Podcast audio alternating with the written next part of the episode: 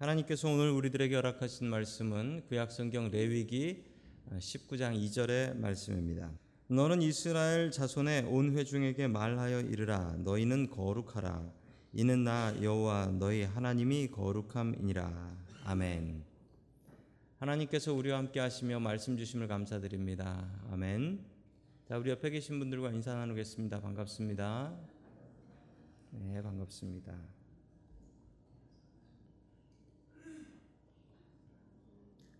자, 오늘 거룩하게 삽시다라는 제목을 가지고 하나님의 말씀을 증거하겠습니다. 성경에서는 우리를 뭐라고 얘기하냐면 성도라고 얘기합니다. 성도. 성도라는 말은 참 부담스러운 말입니다. 왜냐하면 성도는 거룩한 무리들이라는 뜻이기 때문에 그렇습니다. 우리들은 그렇게 거룩하지 않기 때문에 이게 부담스러운 말이지만 우리가 그래도 성도라고 하는 이유는 이 부담을 지고 살아야 됩니다. 그리고 우리가 이 부담대로 거룩하게 살 수 있어야 합니다. 성경에는 이 거룩에 대한 문제들이 자주 나옵니다. 예수님과 바리새인들은 늘 이 거룩의 문제 때문에 싸웠습니다.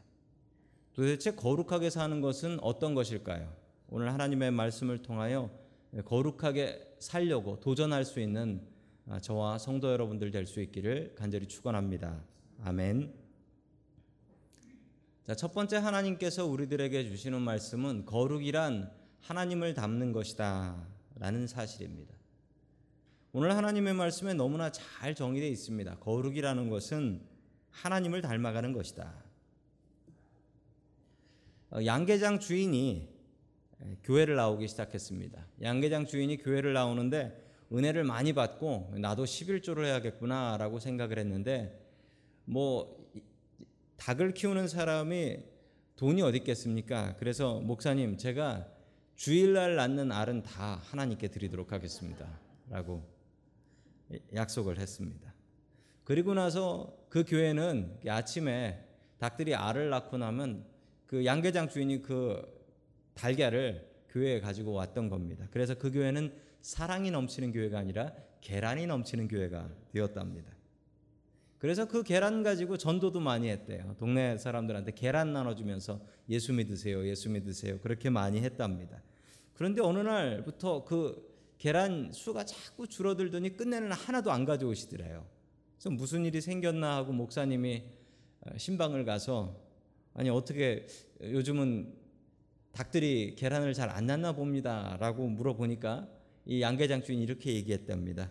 제가 교회를 나가니까 거룩해져 가지고 저희 집 닭들도 거룩해져서 주일날은 알을 낳지 않습니다. 라고 말도 안 되는 소리를 하더래요. 거룩이란 무엇일까요? 주인이 거룩했으니 닭도 거룩해서 알을 안 낳더라. 말도 안 되는 얘기죠. 성경의 거룩은 카도시라는 히브리 말로 나옵니다. 카도시라는 말의 뜻은 분리하다, 세퍼레이트의 의미가 있습니다.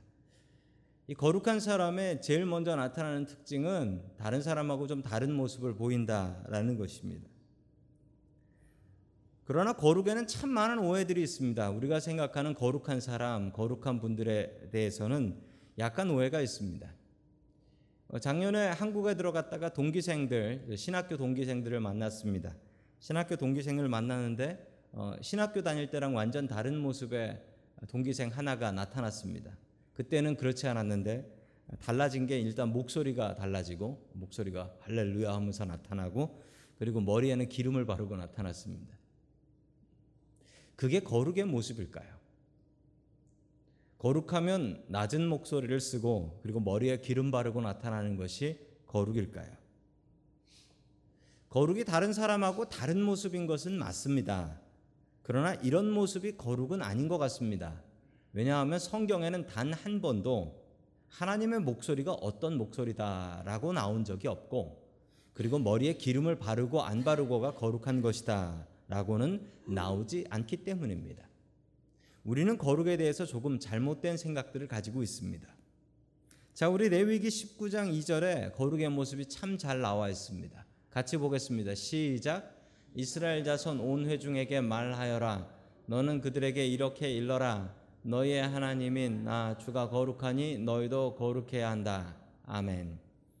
우리에게 거룩하라는 명령을 주셨습니다. 이 명령입니다.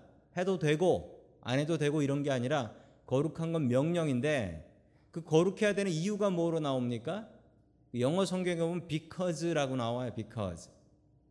자, 하나님께서 거룩하시니 우리도 거룩해야 한다라는 명령입니다. 자식은 부모를 닮습니다. 우리 성도 여러분들도 잘 생각해 보시면 나는 아빠를 더 많이 닮았다, 엄마를 많이 닮았다, 이런 모습이 있으실 것입니다. 자식은 부모를 닮습니다. 어, 제 설교를 준비하다가 저희 작은 아들, 저희 작은 아들이 저랑 좀 많이 닮았잖아요. 같이 서로 이제 얼굴 보면서 서로 좀 놀립니다. 서로 놀리는데 너무 닮았다. 그러면서 서로 놀리면서 이 작은 아들이 한숨을 푹 쉬면서 이렇게 얘기하더라고요. 나도 아빠 닮았으니까 그냥 공부나 열심히 해야겠다라고 그러더라고요.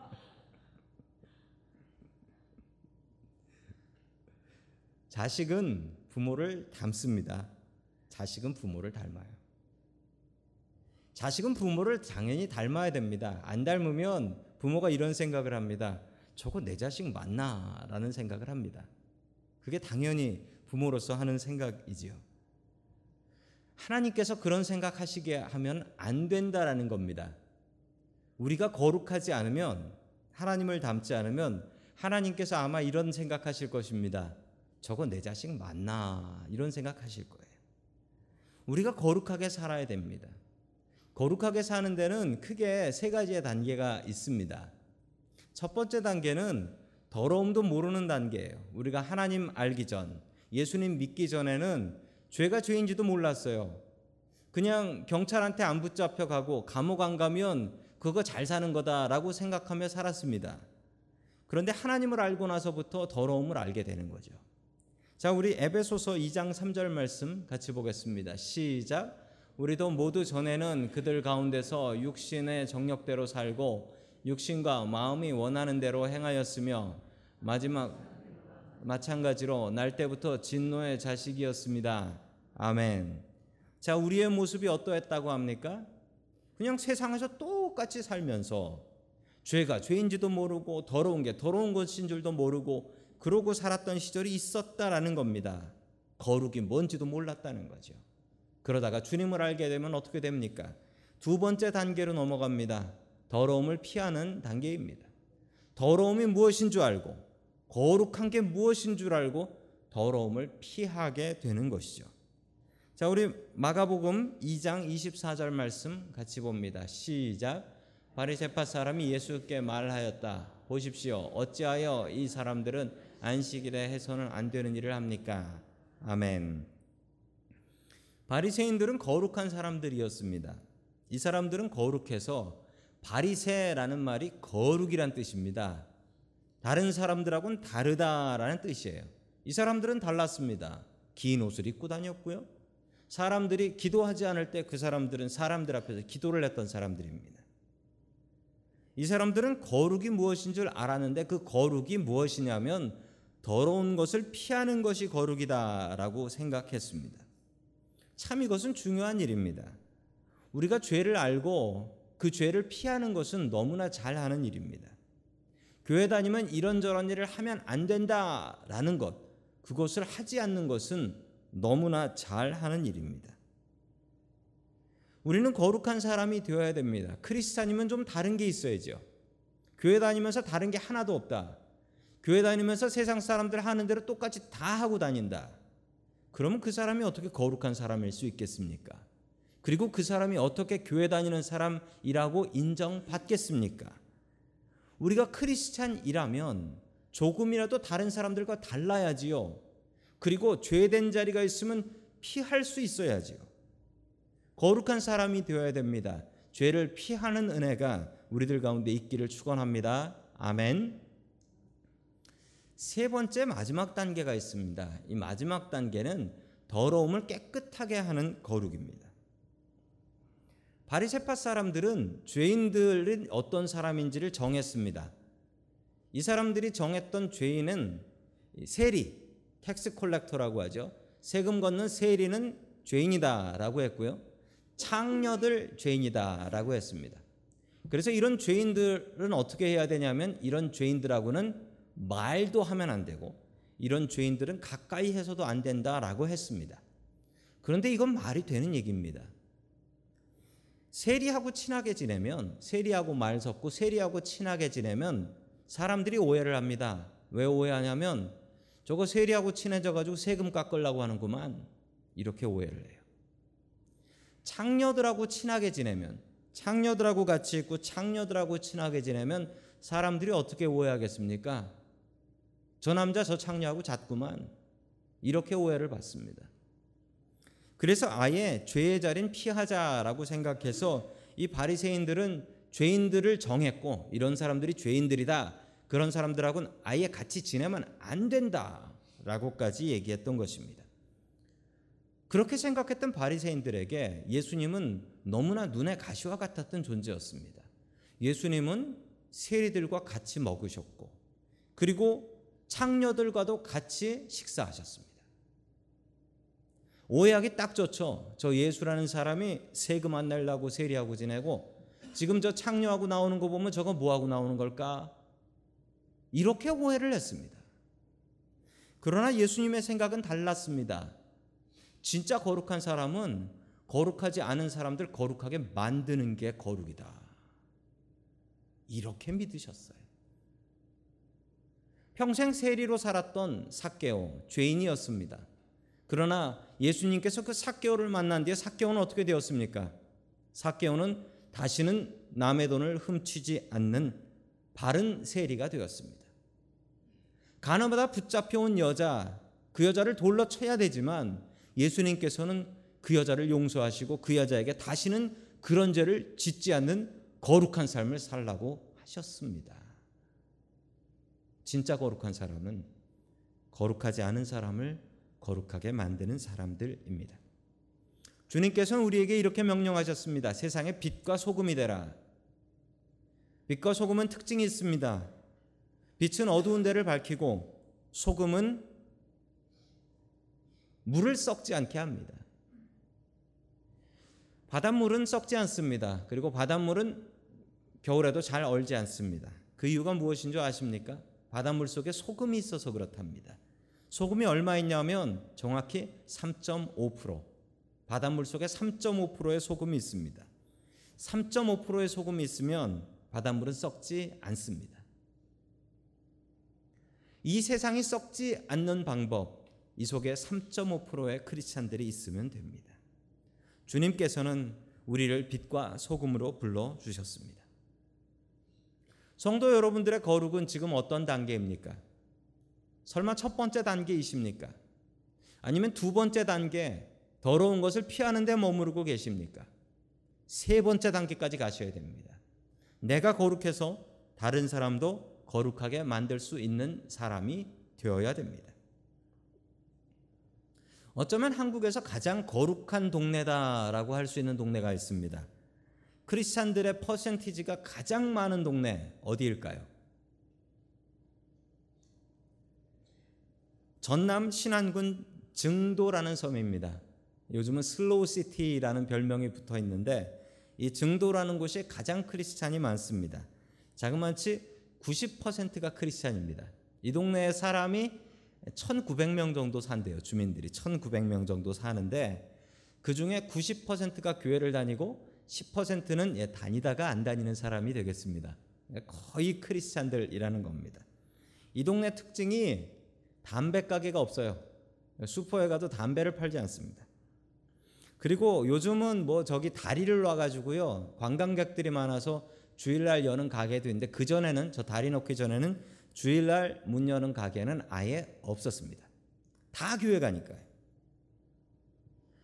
이 섬이 이렇게 된 이유가 있습니다.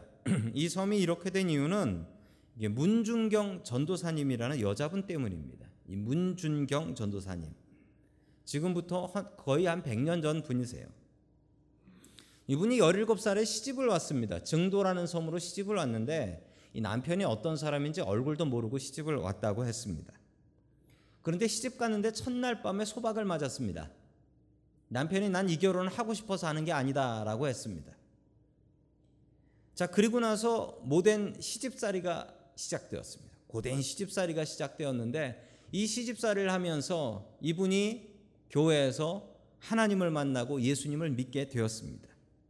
자, 그리고서 이분이 내 일생 전도하며 살겠다라고 마음을 먹고 이분이 이 섬을 전도하기 시작했는데 기가 막히게 전도했어요.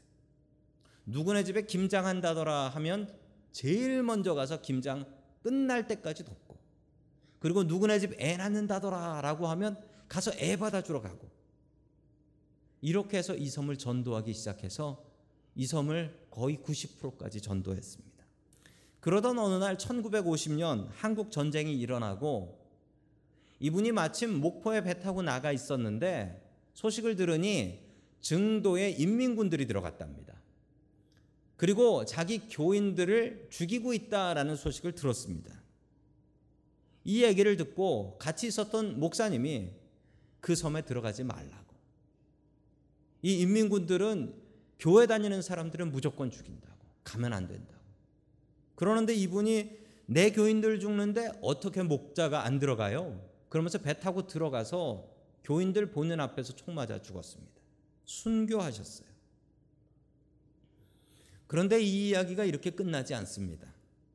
이분이 거룩하게 만든 이 섬에서 신앙생활을 했던 분들이 기독교인이 될 뿐만 아니라 목사님이 되셨는데 제일 큰 그림이 문준경 전도사님이세요. 이분을 통해서 목사님이 된 분들이 100분이 넘어요. 100명이 넘습니다. CCC 총재이신 김중곤 목사님도 그렇고 정태기 목사님, 고은 목사님을 비롯해 100명이 넘는 한국 기독교 개신교를 이끌어 나가신 목사님이 다 저분의 제자입니다. 죄가 무엇인지도 모르는 섬이었습니다. 그런데 이 한 분, 거룩한 전도사님 한 분을 통해서 이 섬 전체가 거룩해졌습니다. 제 친구가 저 문중경 전도사님 선교 기념관 담당하는 목사예요. 그 친구를 통해서 들은 이야기입니다. 예수님의 거룩을 본받은 분입니다. 예수님의 거룩은 어떤 거룩이었습니까? 내가 거룩하니 다른 사람도 거룩하게 만든다. 우리가 교회를 나오면 이랬던 저랬던 우리는 하나님을 닮아야 합니다. 그 모습이 바로 거룩입니다. 거룩해야 합니다. 우리의 삶이 거룩하게 바뀌어 나아가야 됩니다. 교회 다니면 해야 되는 일 있고 하면 안 되는 일 있습니다. 우리 성도 여러분들 잘 아실 겁니다. 거룩한 이름, 이 성도라는 이름 부담스럽지만 이 이름 잘 지고 갈 수 있도록 주님 닮아서 거룩한 삶 살아가는 저와 성도 여러분들 될 수 있기를 주님의 이름으로 간절히 축원합니다. 아멘. 두 번째 하나님께서 우리들에게 주시는 말씀은 거룩은 하나님과 이웃을 위해서 일하는 것이다라는 말씀입니다. 거룩은 하나님과 이웃을 위해서 일하는 거예요. 우리가 거룩에 대해서 잘못된 생각을 가지고 있는 것 중에 하나는 거룩은 그냥 조용히 앉아서 있는 것이다. 주일날 검은 옷 입고 나와서 예배 드리면 그게 거룩한 것이다. 그것도 구별된 것이긴 합니다. 그러나 진짜 거룩은 무엇인가 하는 거예요. 하나님과 이웃을 위해서. 제 친구의 친구 이야기입니다. 제 친구의 친구인데 이 친구가 이제 군대를 가게 되었는데 군대 가면서 걱정이 군대 가서 고생할 게 걱정이 되었다고 했습니다. 그래서 제 친구가 교회를 잘 다니는 친구인데 그 친구가 이런 얘기를 했어요. 뭐라고 했냐면 군대 가면 나 교회 다닙니다라고 얘기하라고. 그러면은 최소한 주일날은 교회 보내준다고. 편하게 군 생활할 수 있다고. 그 얘기를 들은 겁니다. 그래서 이 친구가 교회도 잘 안 다니는 친구인데 군대 들어가 가지고 고참한테 저 교회 다닙니다. 주일날 교회 보내주십시오. 그랬더니 정말 주일날 근무를 빼주더래요. 그래서 군대 생활이 좀 편해졌답니다. 그러던 어느 날이었습니다. 예, 회식을 소대에서 하게 됐는데 선임하사가 고기하고 술을 가지고 들어왔습니다. 예, 원래 군대에서 그러면 안 되는데 종종 그래요. 자 그런데 술을 보더니 이 친구가 옛날 생각이 나서 야 술 좀 마시자 그래 가지고 거기 딱 앉은 겁니다. 그랬더니 선임하사가 너 교회 다니잖아. 저리 가. 그러더래요. 어쩔 수 없이 이 친구가 했던 말 때문에 군대 2년 동안 술 담배를 안 해서 술 담배를 끊고 나온 아주 기적과 같은 이야기입니다. 본의 아니게 거룩해졌어요. 본의 아니게 말 한 번 잘못했다가 거룩은 하나님을 닮는 것입니다. 거룩이 어떻게 하면 거룩하게 사는 것일까요? 오늘 레위기 19장 말씀에 잘 나타나 있습니다. 자, 우리 3절 말씀 같이 봅니다. 시작. 너희는 저마다 어머니를 공경하여라. 너희는 또 내가 명한 여러 안식일을 다 지켜라. 내가 주 너의 하나님이다. 아멘. 해야 되는 일 중에 제일 첫 번째가 아버지와 어머니를 공경해라 라는 것입니다. 그리고 안식일을 잘 지켜라. 그리고 우상 숭배하지 마라 라는 말씀을 하셨습니다. 또 주시는 말씀입니다. 우리 5절 말씀 같이 봅니다. 시작. 너희가 주에게 회목제로 희생 제물을 가져올 때에는 너희가 드리는 그 제사를 나 주가 즐거이 받게 드려라. 아멘. 화목 제물이면 감사 예배입니다. 감사 예배. 그리고 감사 헌금이에요. 감사 헌금 가져올 땐 하나님께서 잘 받으시도록 즐겁게 받으시도록 드려라라는 것입니다. 자, 그런데 어떻게 드려라라는 것이 나옵니다. 우리 6절 말씀 같이 봅니다. 시작. 재물은 너희가 나 주에게 바친 그날 다 먹어야 하지만 그 다음 날까지는 두고 먹어도 된다. 그러나 사흘째 되는 날까지 남은 것은 불에 태워 버려야 한다. 아멘. 그 재물을 가지고 오면 재물을 세 등분으로 나눕니다. 세 등분으로 나눠서 내장하고 뭐 뼈다구 이런 거 제일 안 좋은 거는 누가 드시냐면 하나님께 태워 드립니다. 하나님이 제일 안 좋은 걸 가져가세요. 왜 그러냐면 하나님께서 이거 좋다라고 이거 놔달라라고 말씀하셨기 때문에. 그 다음에 3분의 1은 제사장이 가져갑니다. 왜냐하면 제사장은 그거 안 가져가면 굶어 죽어요. 하나님께서 제사장은 제사의 제물들로 먹고 살라고 하셨습니다. 자, 그리고 마지막 부분은 3분의 1은 누가 가져가냐면 그 제물을 가져온 사람, 그 예배 드린 사람이 가져가게 됩니다. 자, 그런데 어떻게 하라고 합니까? 하나님께서 이 재물, 이 고기의 유통기한을 정해 주셨습니다. 얼마로 정해 주셨습니까? 이틀. 이틀 안에 먹어라. 3일째 먹으면 안 된다. 3일째는 불태워 버려야 한다. 뭐 이스라엘에서 고기가 잘 상하니까 그랬을 수도 있습니다. 그러나 아닌 것 같습니다. 우리 7절 말씀 같이 봅니다. 시작. 사흘째 되는 날에 그 남은 재물을 먹으면 그 행위 자체가 역겨운 일이다. 재물의 효력이 없어지고 말 것이다. 아멘.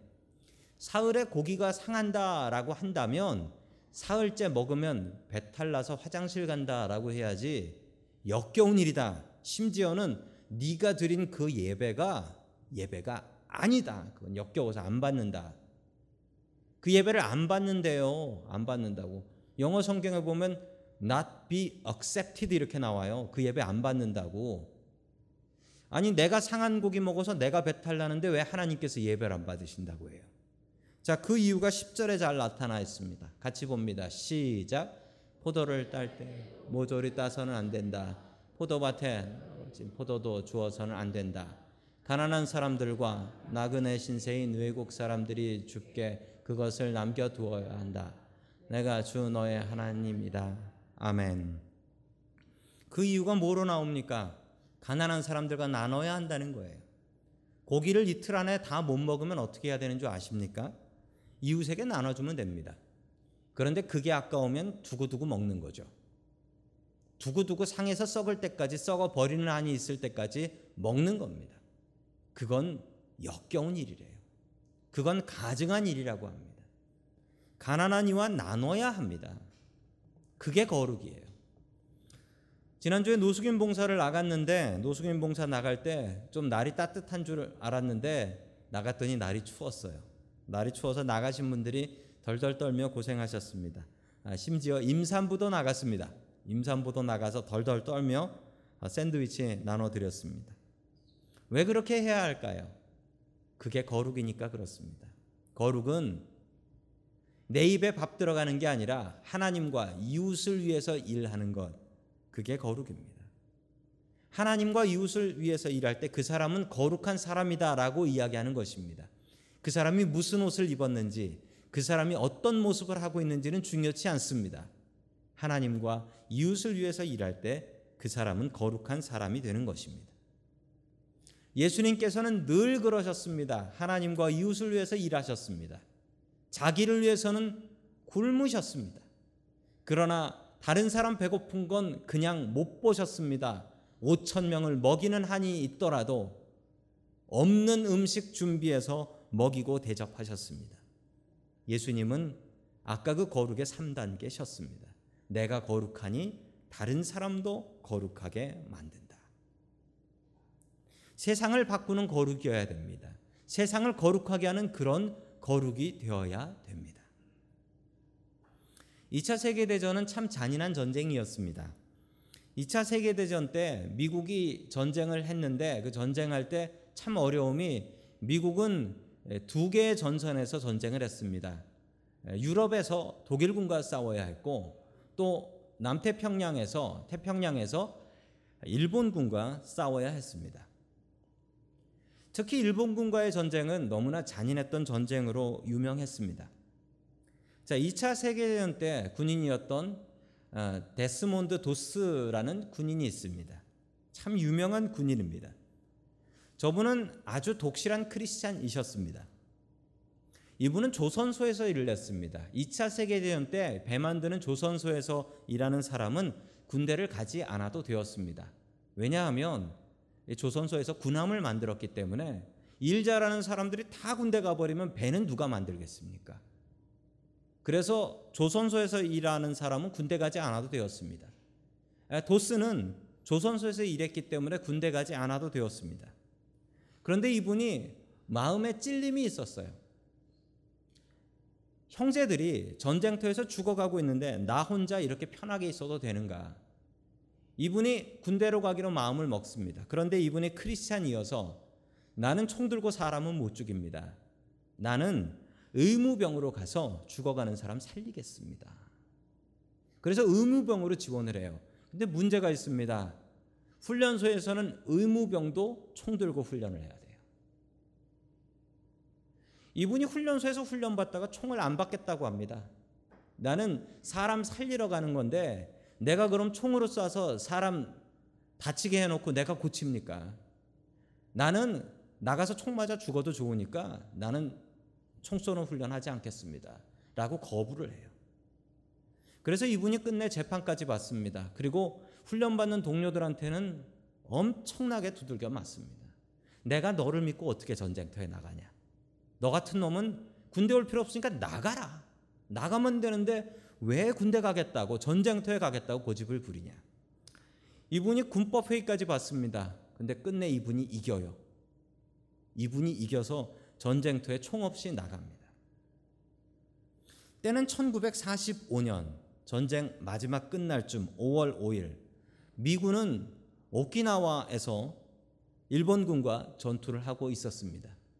이 오키나와를 탈환하고 나면 이 오키나와 미군 공군 기지에서 일본을 폭격할 수 있었기 때문에 이 미군은 목숨 걸고 이 오키나와를 상륙하려고 했습니다. 근데 문제가 이 오키나와에 절벽이 많아요. 그 절벽이 있는데 그 절벽 위에 그 고지에 일본군들이 벙커에서 숨어 있는 것이었습니다. 자, 미군들은 어쩔 수 없이 그 절벽에 밧줄을 놓고 그 밧줄을 타고 절벽을 올라갔습니다. 절벽을 올라가서 전투를 했는데 일본군들이 너무 강해서 올라갔던 사람들이 거의 다 전멸을 당하고 다 후퇴를 합니다. 다 후퇴하라고 후퇴 명령이 내렸는데 저 도스 이병, 저 도스 이병은 그 명령을 어깁니다. 자기는 의무병이기 때문에 부상당한 군인들을 구해야 된다는 것입니다. 그래서 총도 없이 전쟁터를 누비면서 자기 동료들을 구하기 시작했습니다. 그런데 문제가 절벽으로 되어 있기 때문에 구한 사람들을 밧줄에 묶어서 절벽으로 내려보내야 돼요. 그러면 밑에서 사람들이 받아주는 거예요. 이렇게 해서 몇 명이나 구했는 줄 아세요? 이 도스 이병이 75명이나 구했습니다. 75명을 업고 와서 구해서 밧줄에 묶어서 그리고 저 밑으로 저렇게 내려보내는 거예요. 영화의 한 장면입니다. 저렇게 내려보내는 거예요. 밑에서 부상병들이 내려오면은 차에 실어서 호송을 하는데 부상병을 봤다가 깜짝 놀랐어요. 밑에서 봤던 사람들이 왜 놀랐는 줄 아십니까? 일본군을 세 명이나 구해가지고 내려보냈어요. 일본군을 사람이면 다 구해야지 일본군이라고 안 구하겠느냐? 그래서 일본군이 내려오니까 밑에서 기가 막혀가지고 저기 미쳤구나 저거.